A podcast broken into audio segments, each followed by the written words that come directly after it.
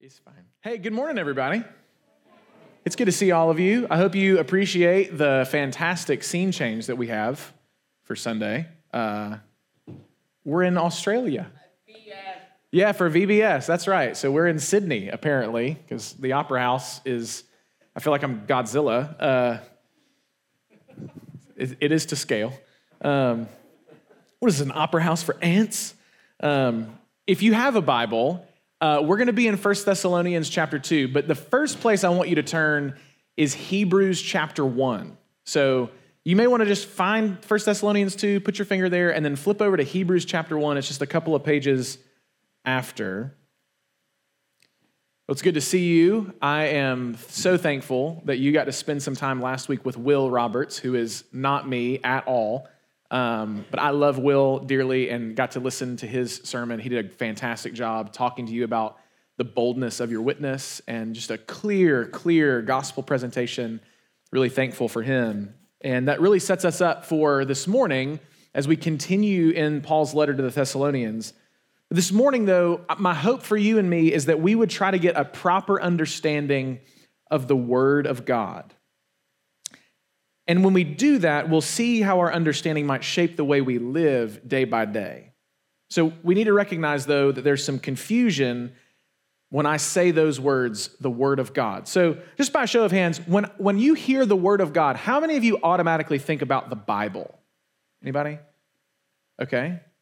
Good. Great. I'm encouraged by that. Now, how many of you think about Jesus, the Son of God, who is the Word made flesh? Okay, some more hands. And does anybody think when they hear the word of God, do they think about the message that the apostles and that Jesus preached, the gospel message that brings us into right relationship with God? Anybody want to raise their hands for that one? All right, that's probably the minority report, and that's fine. Well, in the Bible, all three of those things are referenced as the Word of God. And so there's some confusion when we just say those words eh, because we don't automatically know what we might be talking about. So, this is why I want us to go to Hebrews chapter 1. So, let's read. We're going to be in Hebrews chapter 1, just the first three verses. It says, Long ago, many times and in many ways, God spoke to our fathers by the prophets. But in these last days, he has spoken to us by his Son whom he appointed the heir of all things, through whom he also created the world. He is the radiance of the glory of God and the exact imprint of his nature, and he upholds the universe by the word of his power. After making purification for sins, he sat down at the right hand of the majesty on high. Let's just stop there. So, the writer of Hebrews is telling you and me that God speaks he speaks a word. And if God speaks a word, then that word is the word of God, right? So he speaks a word, and he's spoken to our fathers by the prophets. In other words, when you and I think about the Old Testament, when we think about the Hebrew scriptures from Genesis to Malachi, we have this collection of works that is the word of God. God has spoken to us through these prophets. But in the last days, verse 2, he has spoken to us by his Son. So, the definitive word of God, the ultimate, supreme revelation of God through this speech, through this word, through this revelation is God Himself in the person of Jesus Christ. But notice what this Jesus has done. He's the radiance of the glory of God. He's the heir of all things. He created the whole world. He's the exact imprint of God's nature. He upholds the universe by the word of his power. And he made purification for sins and sat down at the right hand of majesty. That same word accomplished something for you and for me. That same word now brings a gospel message, good news for you and me that if we believe in him and in his work, we might be saved. Here's the point the Word of God, the Bible, contains a message, the Word of God, the gospel, that is all about the Word of God, the Son. The point is that when we rightly understand the Bible, we receive the Son of God and the message that he brings. So we can't really untangle this cord very easily, can we? When I say, Do you believe in the Word of God? Well, you can understand me to say all three of those things at once. I can't believe the gospel without believing in Jesus. I can't believe in Jesus without believing in the word that his Father gave to us. And so all of these things culminate into the Word of God. So the title of the message this morning is The Word Does the Work. The Word does the work. Now we can jump back to 1 Thessalonians, where the big idea for us this morning is that right there. The Word does the work. Knowing the Word, following it, will lead us into a life that pleases God. And denying it, becoming callous to it, resisting that Word, will lead to judgment. So let's jump in. 1 Thessalonians chapter 2, we're going to start in verse 13 and work through verse 16. So join me, let's read this. And we also thank God constantly for this that when you received the word of God, which you heard from us, you accepted it not as the word of men, but as what it really is the word of God, which is at work in you believers. For you, brothers, became imitators of the churches of God in Christ Jesus that are in Judea. For you suffered the same things from your own countrymen as they did from the Jews, who killed both the Lord Jesus and the prophets, and drove us out, and displeased God, and oppose all mankind by hindering us from speaking to the Gentiles that they might be saved. So, as always, to fill up the measure of their sins. But wrath has come upon them at last. Let's pray before we go any further, and we'll dive into these verses. Oh God in heaven, we are grateful that we get to gather together this morning as your people to hear from your word and to see with more clarity the word made flesh. Lord, I pray for uh, our time together that you would give me clarity of thought, that you would help me to teach these scriptures with power and with authority and with uh, the leadership of the Spirit of God, that you would give each one of these students and leaders ears to hear and hearts that can be molded by your word. God, we thank you that you are the one who does the work, that your spirit uses the word to transform us more and more into the image of Christ. We pray that you would do that among us this morning. We ask all this in Jesus' name. Amen. So, four verses, we're going to dive in and see how receiving the word helps us to be the church. That's going to be kind of the, the good news of this passage, but then also see the opposite. What happens if we don't receive the word? What happens if we resist the message of the gospel? What happens if we turn away from the Son? And we'll see that there is bad, bad news for all those who would follow that path. So, first, if you're taking notes, let's look at receiving the word of God in verse 13. This is a striking verse of scripture, right? Let's just read it one more time. He says, We also thank God constantly for this, that when you received the word of God, which you heard from us, you accepted it not as the word of men, but as what it really is the word of God, which is at work in you believers. Paul's saying here that he's thanking God constantly whenever he remembers the Thessalonians' response to his preaching. Paul and the others you remember came to Thessalonica preaching Jesus as the Messiah of Israel and as the Savior of the world. And their response was, well, this is no ordinary message. And they're not talking about an ordinary man. Something special is happening here. Something amazing is happening here. The Word of God is coming to us. So last week, Will did an amazing job at presenting the message of the gospel. We were in our sin, condemned, and God sent his son to take our place, our shame, our sin, our penalty.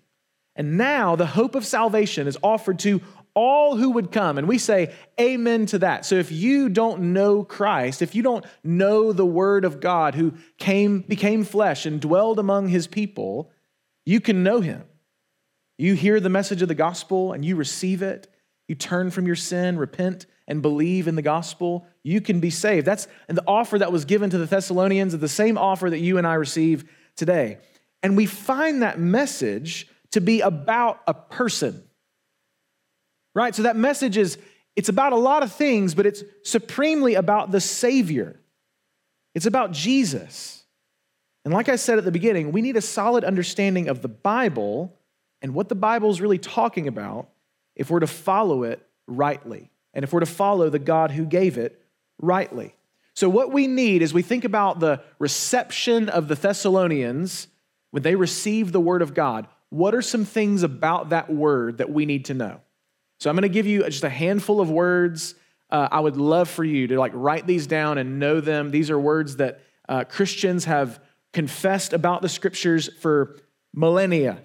So, number one, I'm going to give you six words, okay? Number one, the Bible, scripture, the word of God is necessary. The Bible is necessary. You and I need this book. We need it. It's not optional. It's not, oh, when I get around to it, I'll read some of it. It is necessary, right? Now, we know when we think about necessary, sometimes we think about things that are not necessary, right? So you think like, well, my house is necessary. Hmm. I'm not so much thinking about like house as I am like air. You know what I mean? Like, you could find a couch to sleep on. You could find somebody who would give you some food. Like, you can survive if you don't have a house. You need oxygen, or it's going to be over pretty quick. And in our minds, we need to think about the scriptures as that kind of necessary. If I don't have this, I don't have life. It's necessary. The message of the gospel is found in this book, and apart from that message, we are hopeless. We cannot find salvation in Christ apart from his revelation to us in this book. So when you heard the gospel, someone was telling you the gospel that they received from this book. It's necessary. We need it. Number two, scripture, the Bible, is sufficient. It's sufficient. It is all that we need. So it's necessary, we need it, but it's sufficient. It's all that we need for life and godliness. So when we read the pages of Scripture, we have all that we need to know and love and obey and honor Jesus. Now, that does not mean that the Bible is going to answer every question that you come up with, right? So, all of us have been in conversations where it's like, so, like, did Adam have a belly button? It's like, well, if, you know, like, what do we do with the dinosaurs? Okay, like, the Bible's not super concerned about questions like that. It's more concerned about what are you going to do with your soul? And apart from Christ, what is going to be your destiny? And if you believe the gospel, what is going to be your hope? Right? These things that we need for life and godliness, scripture is sufficient. It's not going to answer every question that we come up with, but it does mean that we don't need another revelation. And that's important for you and for me because you are going to go to school in the fall and you're going to hang out with friends this summer who may not be Christians. And whether it's another religion entirely or it's a pseudo Christian religion like Mormonism, they're going to say something like, well, your, your, your book is, is good or, or fine or whatever, but we have this other revelation. We have this other document. We have this other word. And so your Bible is not sufficient. It's not all that we need. And we need to be convinced that Scripture is sufficient. We don't need another revelation. We've been given all that we need in the Bible. Third, Scripture, the Word of God, is authoritative. It's authoritative. It is the Word of God, which means it carries His authority. When Scripture speaks, we listen. When it commands, we obey. When it forbids, we avoid. There are plenty of authorities in our life given to us by God. Your parents, for example, which, spoiler alert, it's Father's Day. Hopefully you've said that. There's still, there's still time. If you haven't told your dad Happy Father's Day, um, sooner rather than later, right? But these are authorities in your life. God has put those authorities in your life. So, so perhaps, maybe you've heard this before, because uh, I know I did for my parents.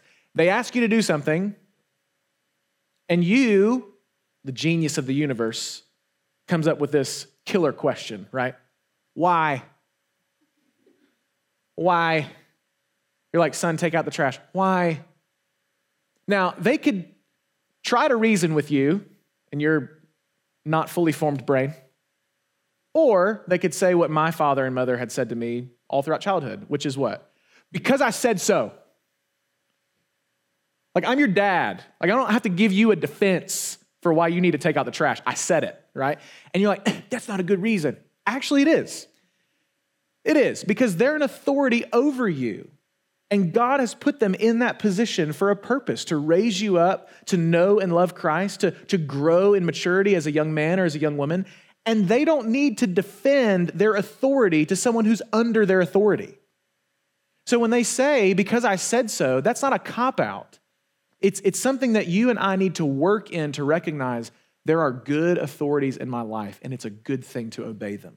Now, if your parents were like, hey, uh, go slash that man's tires. Like that would not be a good use of authority, right? So we don't follow authorities into sin, but we do obey the authorities that God has put in our lives. And the supreme authority, the ultimate authority in this life for us is God's word. It is supreme in its authority over us. So scripture is authoritative. Fourth, scripture is inerrant. Inerrant. I N E R R A N T. That's a really important word. Scripture is inerrant. And all it means is it does not contain error. The scriptures do not present falsehood as truth.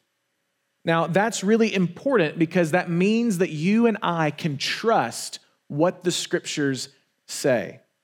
I had a, a friend that I had made an acquaintance with when I was in college. He was a Mormon missionary and they believe, Mormons believe, that the scriptures, our Bible, the Old and New Testament, contains errors. That for whatever reason, they can give you a lot of reasons why they think it contains errors, but it contains errors. And I just said to this friend, I said, Well, hey, man, can you show me where they are? And he was like, No, we don't know where the errors are. I'm like, That's problematic. I said, so, so if I said to you, eh, but, but, but it's still the word of God, it's still the Bible, it's still trustworthy, it's still something that we need to honor as God's word, it just contains errors and we need to be careful. And I said, well, okay, riddle me this. If I said, what's your favorite drink? Like, what's your favorite drink in, in all the world? And uh, he was like, I like, I like to drink tea. I was like, awesome, okay. So what if I said, listen, I've got the best tea that has ever been made on the planet. Like, you will never have better tea than this. I don't know, it's straight from the mountains of the Himalayas, like something amazing, right? Like, you'll never get this again. You know, incomparable experience. Do you want to drink some of this tea? And he's like, absolutely. I said, well, here's the deal. It's, you know, it's a big cup of tea. I've put a drop of arsenic in it, which is poison, by the way, if you don't know what that is. I put a, I put a drop of I put a drop of arsenic in it. And but here's the deal. I mean, there's a lot of tea and just a little bit of arsenic. So, so do you still want the tea? And he's like, absolutely not. And I was like, why? I was like, chances are you're going to take a sip and not get any of the arsenic. And he's like, well, I don't know that I'm not going to get any of that arsenic. And so, because there's a little bit of poison in there, I don't want any of it at all.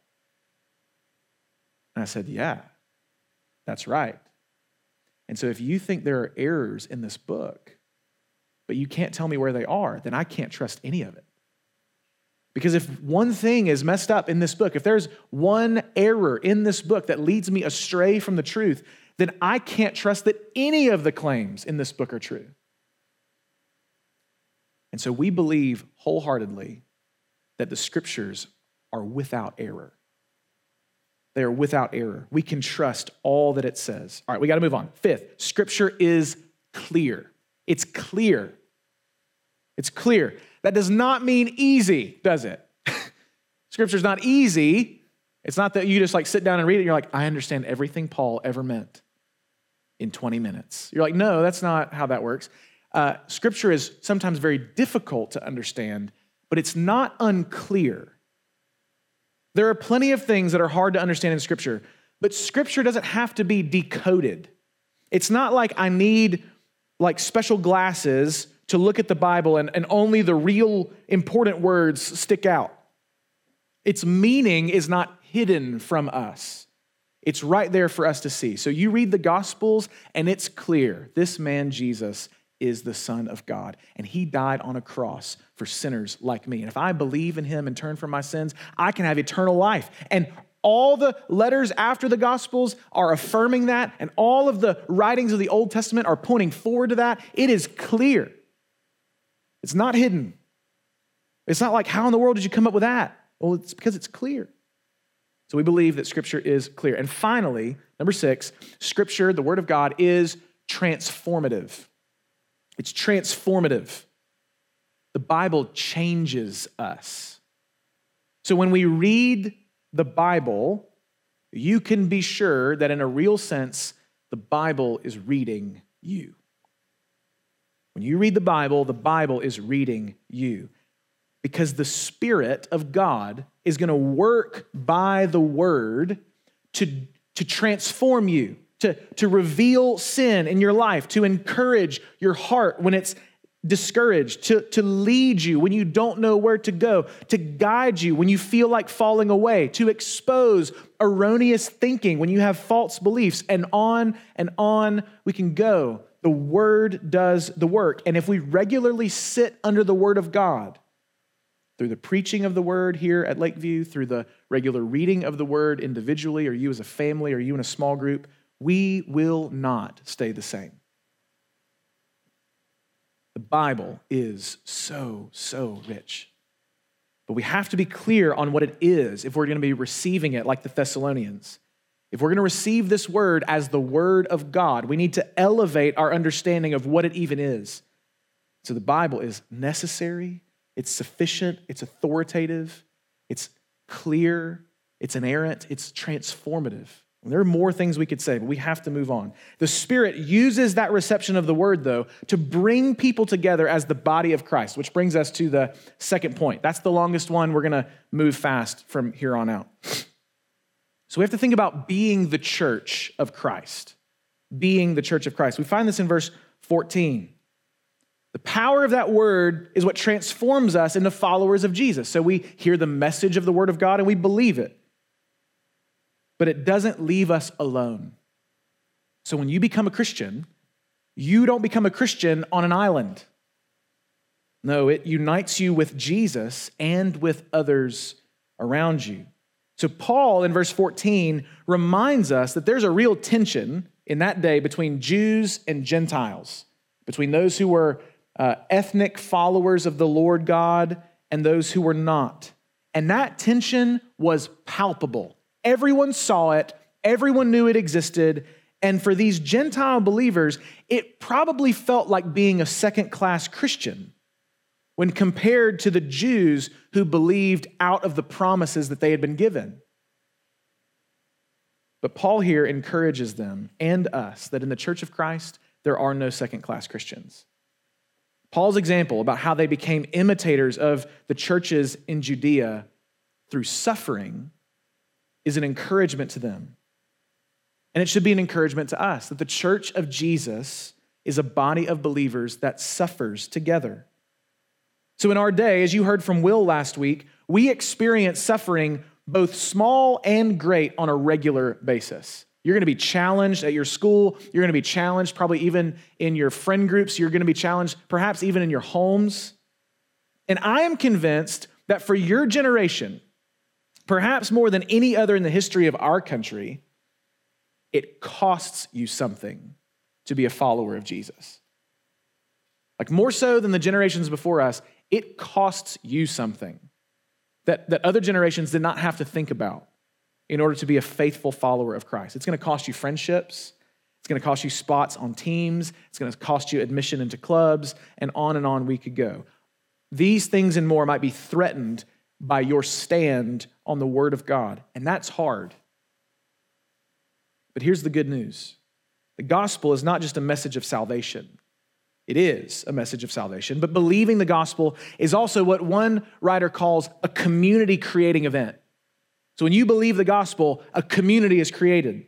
So we now come together to bear one another's burdens. We come together to encourage one another. We come together to share in our sufferings. So, so listen to me here. At Lakeview, in general, and in the youth ministry in particular, there is no room for Jew Gentile divides. There's no room for rivalries. There's no room for factions. Let me translate that into uh, a modern day example. There's no room for a divide based on school choice. So you go to public school, you go to private school, you go to homeschool, cool. There's no room for that to be a, a mark of division. There, it's, it's impossible for the body of Christ to say, Well, I'm an arm and I can't stand that leg. It doesn't make any sense. So, those things in our lives that the world might say are causes for division and factions must not be so among us. Because we're a church who gathers together as the people of God to share in our sufferings, not to cause them. We're united in Christ, and so we're united to each other. And the word's power binds us together, but it also has a hardening effect on those who hate the truth. So for us, we receive the word of God, we're brought together as the church of Christ, but there are others around us who do not receive the word. They reject it, they resist it. And that's where we'll land today, our third point. We need to hear Paul's warning. So, third thing is warning the hard hearted. We see this in verses 15 and 16. We are surrounded by people day in and day out who are hard hearted. Their hearts are like stone. They're impenetrable to our attempts to reason or encourage or to exhort. And here in the text in verse 15 and 16, these people who caused the suffering of the church did four things. First, they killed God's messengers and even the Lord Jesus himself. You see that in verse 15, who killed both the Lord Jesus and the prophets. So, so the point is, those who are hard hearted hate the truth. And Jesus says, if you, you know, I say to, that you've heard it said, you shall not commit murder. But I tell you, if you have hatred in your heart towards your brother, you've already committed murder in your heart. So, so how do I know that hard hearted people haven't changed? Because the ones who killed Jesus, the one who killed the prophets, they hated the truth. And it's the same today. Second, they drove out the faithful. Paul says they drove us out. Perhaps you've been booted from a friend group before. A place that once tolerated you doesn't anymore. Well, that's not new. That's been happening since the birth of the church, that those who love God are driven out by their faithfulness. Third, Paul says they displease God. They displease God. Their lives are an affront to the holiness of God. They mock him with their actions, they mock him with their thoughts, they mock him with their words. And fourth, they oppose all mankind by hindering the spread of the gospel. They refuse to let others hear what they hate. Now, all of us can probably think of people in our lives or people in the world that, that we can kind of lay these ideas on top of and say, Yes, I know people like that. I know people who, anytime I try to have a spiritual conversation with them, they just shut it down. I know people who, if I try to say something uh, faithful to the Word of God or say something that seeks to honor Jesus, they, they cut it down or they mock it. All of us know people like this. And Paul says the measure of their sins is being filled up, wrath is coming for them. And here's the deal all of us were hard hearted. Every one of us in this room was hard hearted. We were lost. We hated the truth. And if we're not careful, we'll start to believe this idea that life in the world as a follower of Christ is life with us versus them. And we'll start to think about those people who are hard hearted as the enemy. But Paul says in another letter, we don't wage war against flesh and blood. That's, that's not the enemy. So, so one, one, one author said that the gospel is like one beggar saying to another beggar that he knows where to find bread. Like all of us are destitute. All of us are hopeless. All of us are needy. Those who have the gospel simply know where to go to find life. We're not better than them, we're not smarter than them. We were hard hearted. We were blind. We were deaf. We saw but didn't see. So I say this to you to encourage you that when you continue to walk in faithfulness around those who are hard hearted, you are not doing so in vain. It's not going to be your action that opens their eyes, but it might be the Spirit of God through your action that does so the same way that he did for you. The word is able to do what we cannot. The word can melt the heart of stone. So while sinners around us continue to resist the gospel, don't give up. Don't miss the fact that God is at work using his word to accomplish something glorious. He did it with all of us. All of us who claim to follow Jesus, that's, that's our story. He can do it for anybody. So we, we receive the word as the, as the Thessalonians did, as the word of God, believing that the word can do the work. Let me pray for us. We'll spend some time discussing this in our groups.